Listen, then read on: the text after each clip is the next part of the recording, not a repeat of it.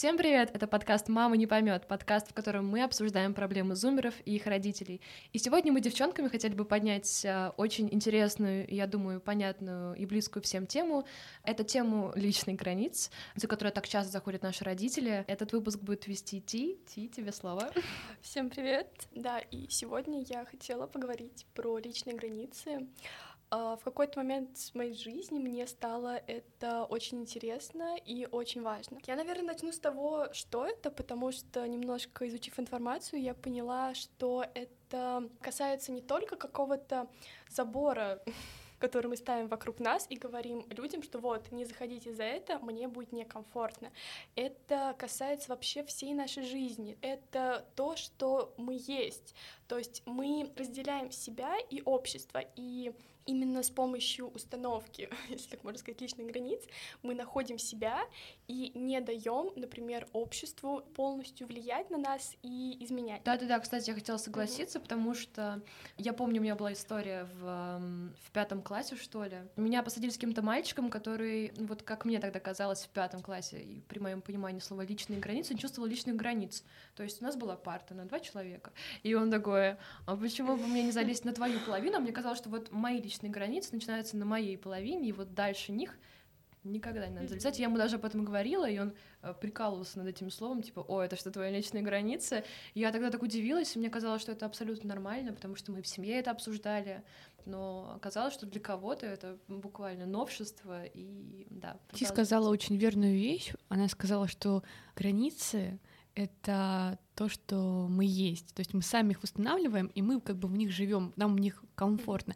На самом деле это очень такая мудрая мысль, потому что... Мудрая Спасибо, мысль. Мы, ну, то есть мы действительно не, не допускаем никого дальше того уровня, который человек себе может позволить. То есть если у меня есть какие-то свои границы, я их уже знаю, и если ты попробуешь в них вторгнуться, а ты не можешь туда этого сделать, то ты этого и не сделаешь, потому что я тебе не позволю. Это же насколько уникальна человеческая психология простроена, что для каждого человека лично у нас есть свой какой-то определенный минимум или максимум, который ну, можем позволить. Я думаю, что это в основном обусловлено страхами э, быть непринятым или неуслышанным, но, скорее всего, Ти об этом скажет дальше, поэтому mm-hmm. я предлагаю, да. Да, да, как я говорила, а мысля куда-то убежала.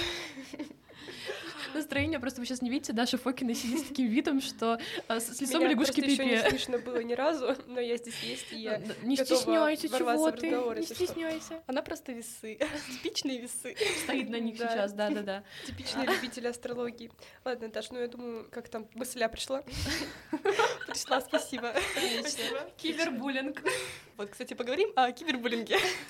Нет, это будет наша какая-нибудь одна из следующих тем. Возможно, может и нет. А, так вот, личные границы, именно с помощью них мы разделяем, где наши эмоции, где наши суждения, где наши жизненные принципы, а где чужие и чужие. Остановимся на этом. Давайте разберемся, а, как вообще эти границы формируются внутри людей и на что они влияют и в чем они проявляются. Это можно разобрать на таких примерах. То есть человек для себя определяет, понятно, бессознательно, что я считаю своей собственностью и, соответственно, что я буду защищать и за что я несу ответственность, то есть что я пытаюсь контролировать. Насчет своей собственности. Когда человек считает своей собственностью, например, своим кругом влияния все вокруг, и, соответственно... Знакомо. Да, типичный лев.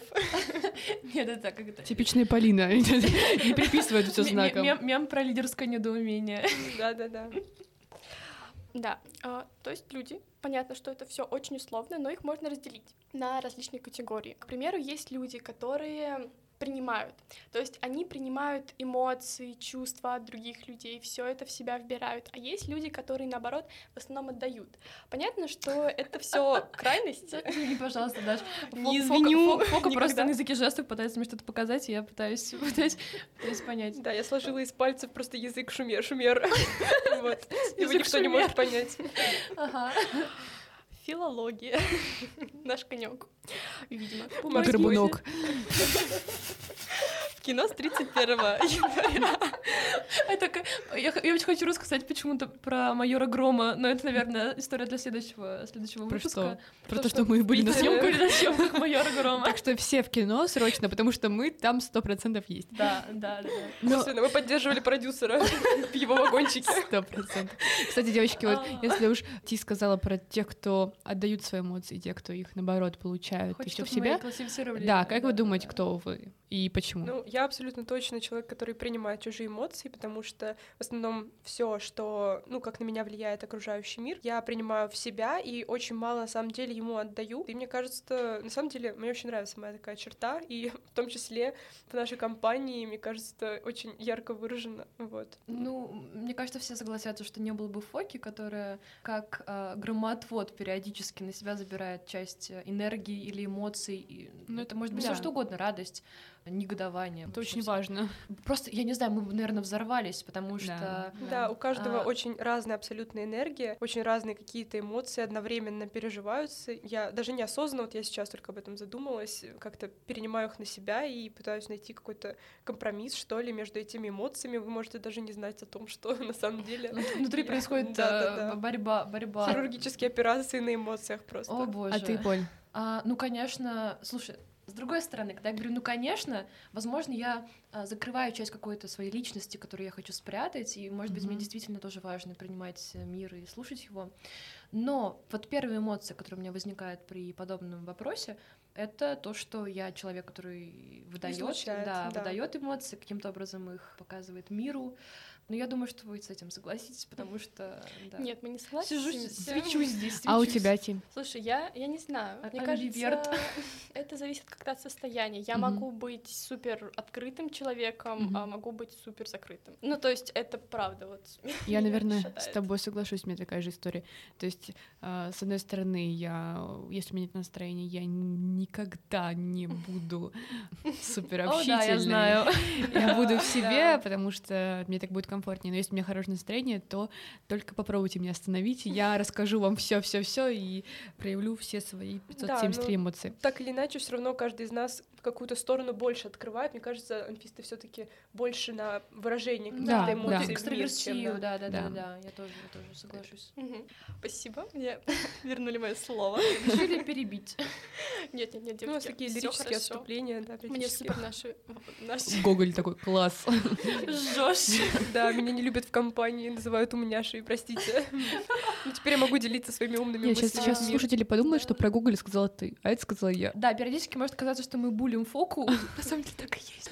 А, Кстати, о личных границах, да? Передаем слово Ти, потому что мои личные границы, так сказать, это отдельная тема. А, Спасибо человеку с э, узкими личными границами, э, о которых я сейчас поговорю.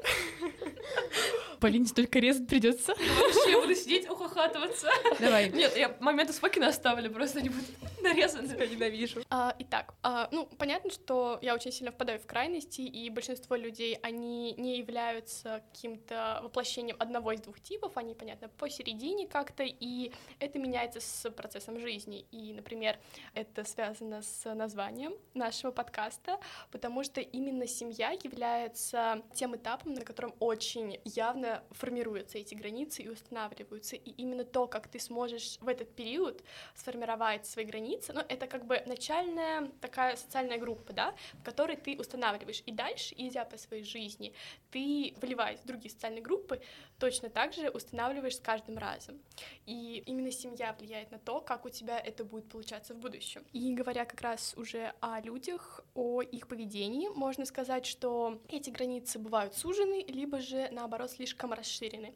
А, Люди с суженными границами, для них э, безопасно не иметь ответственности ни за что. То есть Да, они стараются перекладывать ответственность на других людей, и им очень важно одобрение других людей, поэтому эти люди обычно больше отдают, и им очень важно, чтобы все их считали добрыми, щедрыми, важными. Им вот важно вот это вот, сколько раз я сказала слово важно. Фоку, не пытайся примерить на себя то, что говорит Ти, понять. такой злой взгляд. Просто как получается, они отдают, но при том у них узкие личные границы, то есть... А, люди с расширенными своими границами, они, это не значит, что у них это открытые границы. Эти границы, они очень много в себя захватывают. То есть А, этого человека как будто слишком Мгм, много. да, Когда да, он да. заходит, он заполняет свое пространство. Он считает всех людей под какой-то своей ответственностью, и они должны вести, эти люди, себя так, а, как он хочет, как он продумал себя в голове. Ну, то есть вот так вот, грубо говоря.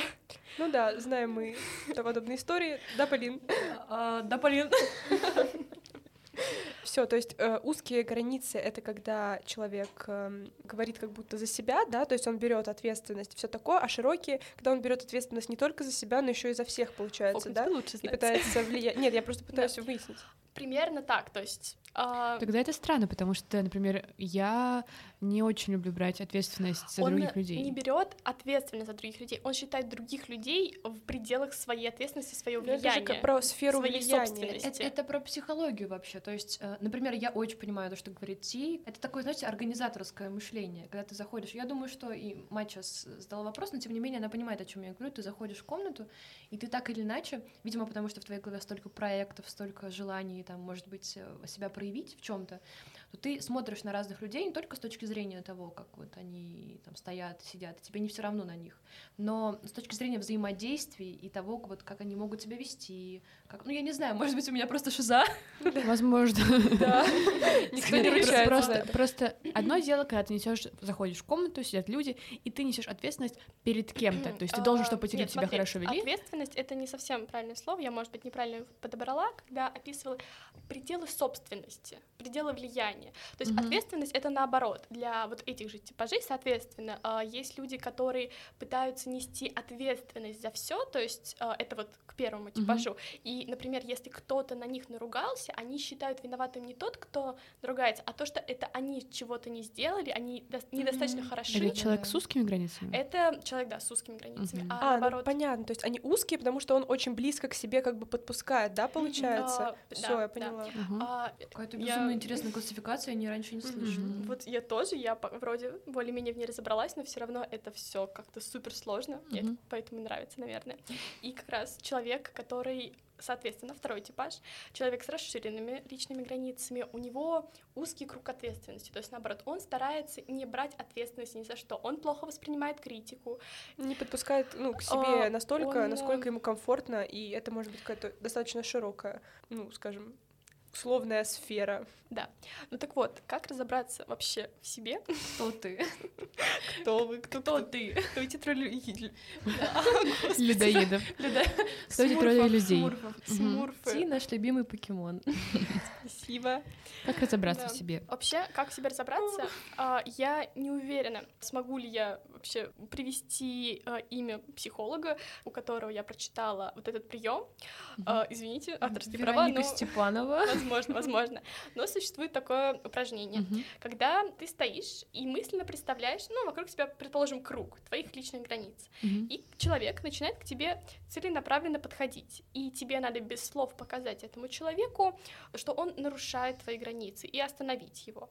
И на этом упражнении проявляется то, как четко у тебя это получается сделать. То есть ты почти сразу показываешь человеку, ты почти сразу начинаешь что-то делать, либо ты просто стоишь, пока он подходит, пытаясь как-то показать. Либо ты отходишь назад, что тоже интересно, как бы пускать человека на свою территорию и, отходя назад, уступая ему. Вот Мгм. Да, Это какая-то такая очень, очень животная история, мне История кажется. про энергию. А, насколько энергетически ну да, да, человек да. может. Ведь э, очень много есть даже вот в актерских практиках много упражнений на то, когда два человека стоят друг напротив друга, и они должны без слов понять, что хочет человек напротив. Мгм. Путем энергии и путем мысли. Наверное, Как бы это ни звучало да. парадоксально, но я здесь тоже думаю, что если человек стоит в круге и начинает подходить, он все равно чувствует. Я думаю, что многие из вас сталкивались, когда вы заходите в комнату, и вас энергетически, вам, например, неприятно, вам Да, хочется да, выйти, конечно. потому что эта энергия вас буквально выталкивает отсюда. Я думаю, здесь тоже есть какая-то вот такая история. Ну, я, наверное, как такой, не знаю, можно ли назвать меня скептиком, но, э, тем не менее, я думаю, что дело не только в энергии. Конечно же, есть еще разные паттерны, которые влияют на это. Например, свет. Вот для меня, для Гуляя, который любезно предоставила нам сегодня микрофон. Свет э, играет огромную роль. То есть, если я захожу в комнату и чувствую, что освещение совсем не такое, как я хочу, я чувствую себя некомфортно, и даже если там будут мои друзья находиться, я все равно буду чувствовать, что что-то не так. А, Интересно, что у меня такого нет, но мне кажется, мы опять возвращаемся, да, к тому, насколько я открыта просто к чужой энергии. То Ой, есть да, я, да, да. ну, готова, наверное, как-то подстроиться и принять любую энергию, которая бы ни была, до того момента, пока это как-то непосредственно касается меня и как-то меня уже ну, может быть, как-то обижает или еще что-то, то есть до того момента, пока мне становится максимально некомфортно. Мгм. Ну, мы просто с тобой разные, разные люди, Да. и Опять же. я думаю, что это зависит еще от каких-то целей, которые есть у людей. Тия, как ты думаешь, как наша сегодняшняя тема связана с темой нашего подкаста, в принципе? Вообще, я об этом уже говорила, о том, что... Вы меня не слушаете. Да. Я хотела вас спросить, э, насколько в вашей семье уважают ваши личные границы и как вам вообще вы отстаиваете их, э, невербально ли ваши родители понимают их? Многое очень вообще зависит от ситуации. И это все очень-очень субъективно. А, Но я приверженец, наверное, того, что все так или иначе решается путем диалога и умалчивания каких-либо проблем, они приводят к их усугублению. И разговаривать это очень важно, и важно уметь разговаривать, потому что ну, мы все вроде бы разговариваем на русском языке, все понятно, но именно не то, что слушать, а слышать другого. Конечно. Это мало кто умеет. И здесь, мне кажется, очень важно разговаривать и слышать друг друга. Да, да, да. Полина. Я дома, возвращаясь, собственно, к тому, что ты говорила, я хочу подчеркнуть, что каждый из нас сейчас выскажет свое мнение, но мы растем с вами в совершенно разных условиях. То есть э, у кого-то э, кто-то один в семье один ребенок, у кого-то есть старший брат, у меня есть два младших брата, и, о боже, тема личных границ для меня это что-то отдельное и очень-очень важное, потому что я думаю, что наши слушатели, у которых есть младшие братья или сестры, знают, как важно на самом деле хотел сказать, с самого их рождения, для того, чтобы в дальнейшем э, вам было комфортно контактировать и общаться, показать, где находятся твои границы. Потому что не то, чтобы я думаю, что у меня это не получилось сделать, но сейчас, когда два моих младших брата подросли, а, одному сейчас почти 11, другому уже, о боже, сколько лет. Восемь? Да, другому, другому а, в общем, нашить. Другому почти, почти 16 лет. Я понимаю, что что-то не так. Что при том, что я чувствую себя сильной и знаю, что если я захочу, я смогу построить правильно диалог или отношения с человеком. Но при этом я чувствую такую пропасть между нами, чувствую, что они меня вообще не чувствуют. И самое страшное, что родители как будто бы потакают этому. То есть они говорят, послушай, ты же была на их месте, ты же понимаешь, что они еще маленькие, тем более есть какой-то, не знаю, я почему-то склонна думать, что это стереотип, что мальчики растут э, медленнее, чем девочки. Конечно, есть какие-то определенные сферы жизни, в которых это вполне возможно так.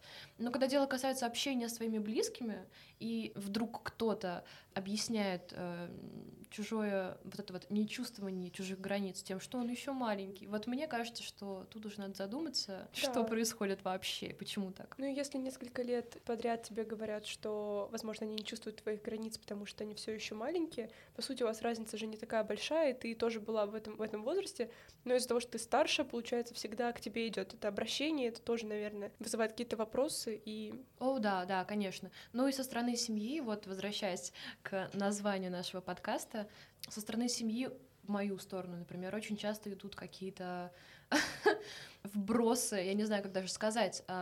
Мне мои границы, вот то, о чем мы сегодня говорим, мои границы очень часто нарушаются словами, действиями, какими-то неуместными комментариями.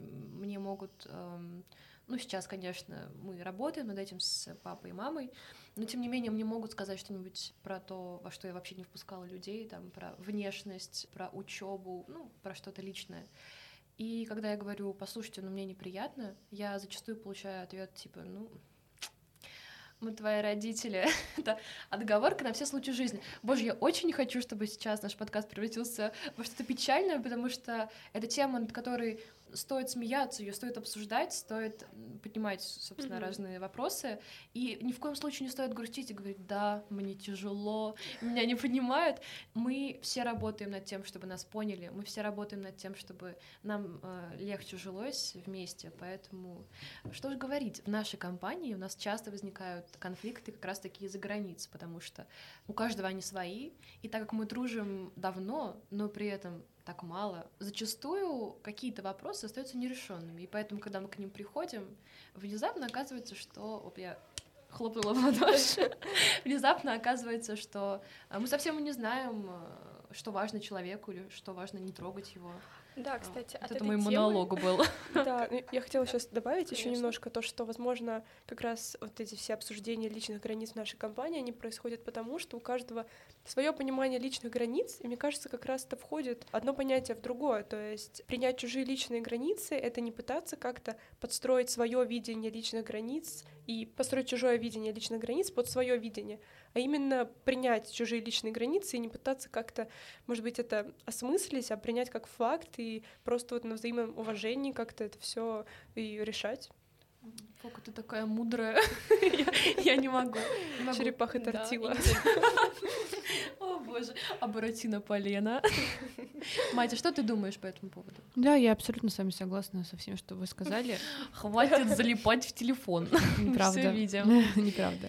Да, и от этой темы как раз очень хорошо, что вы на ней завершили. Я хочу перейти к теме уважения чужих личных границ, потому что это тоже супер важно. И вообще к этому понятию можно отнести эгоизм, но не в совсем том восприятии, как мы обычно. То есть обычно, когда тебя называют эгоистом, предположим, то это значит то, что ты, например, думаешь только о себе, ты делаешь то, что ты хочешь, и обычно, ну, как бы, это вот так воспринимается. С другой стороны, формулировка «думаешь только о себе» или «думаешь о себе» — это, мне кажется, звучит вполне логично, потому что мы все таки ну, мы думать это о себе мы. и думать только о себе все таки ну, разные Ты знаешь, вещи. человек, который думает только о себе, кроме меня. Кроме тебя нет. О боже. Сейчас создаем такой образ, знаете, если мы не будем выкладывать наши фотографии, то люди представят, что я какая-нибудь... Сервелла Давиль. Сервелла Давиль, да-да-да. Она так и выглядит. Правда, правда. Я пришла Сидит в далматиновой шубе. Из живых далматинцев. Аккуратные вегетарианцы в студии. Да, аккуратно. Но, но э, стоит заметить, что эгоизм — это именно не только мысли только о себе и уважение только себя, это и стремление переделать других людей, то есть это неуважение к личным границам других людей и желание их перестроить, их нарушить и сказать человеку, что нет, ты неправильно их создал, и мне они не нравятся, значит, измени их. Это в корне неправильно, и именно от этого вообще исходит уважение к чужим границам, потому что когда ты полностью уважаешь чужие границы людей, скажу это еще раз, ты не пытаешься его переделать, ты не даешь ему советы, которые ему не нужны, ты не стремишься как-то их нарушить, ты просто их чувствуешь. Кстати, чувствовать личные границы тоже достаточно сложно. А, насущная тема. Ты их уважаешь, и ты их не трогаешь, не изменяешь. Да, а, мне кажется, что я скажу, потому что пришла мысль. А, Теперь будем каждый раз такие, я скажу, потому что пришла мысль.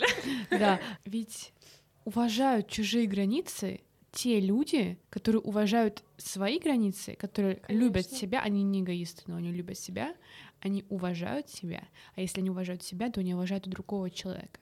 И они, по сути, поступают с ним так, как ему бы хотелось, чтобы поступили бы с ним при такой ситуации. То есть он не да, лезет да, да. к другому, потому что он, например, не хочет, чтобы лезли к нему, да, или он спрашивает разрешение помочь или дать совет, в то время как хочет сам это да. услышать этот вопрос а не слушать какие-то неважные, ненужные советы, которые вообще да, не вот к месту. Мне кажется, в том, что ты сказала, важнее даже именно а спрашивать разрешение, неважно, вербально или невербально, да, как это может быть найти подход, потому что у каждого, опять же, какое-то свое понятие, и судить по себе это замечательно, но у каждого свои понятия, и кому-то может что-то быть комфортно, Живём кому-то по нет. понятиям. Да, кому-то кому-то комфортно, кому-то нет. И поэтому спрашивать, так как ты не знаешь другого человека, что ему комфортно, что нет, это, мне кажется, самое правильное решение. Просто в России культура вопроса, например, а тебе комфортно это, тебе комфортно это, ее практически нет. Да. Да. у зумеров теперь наше любимое слово.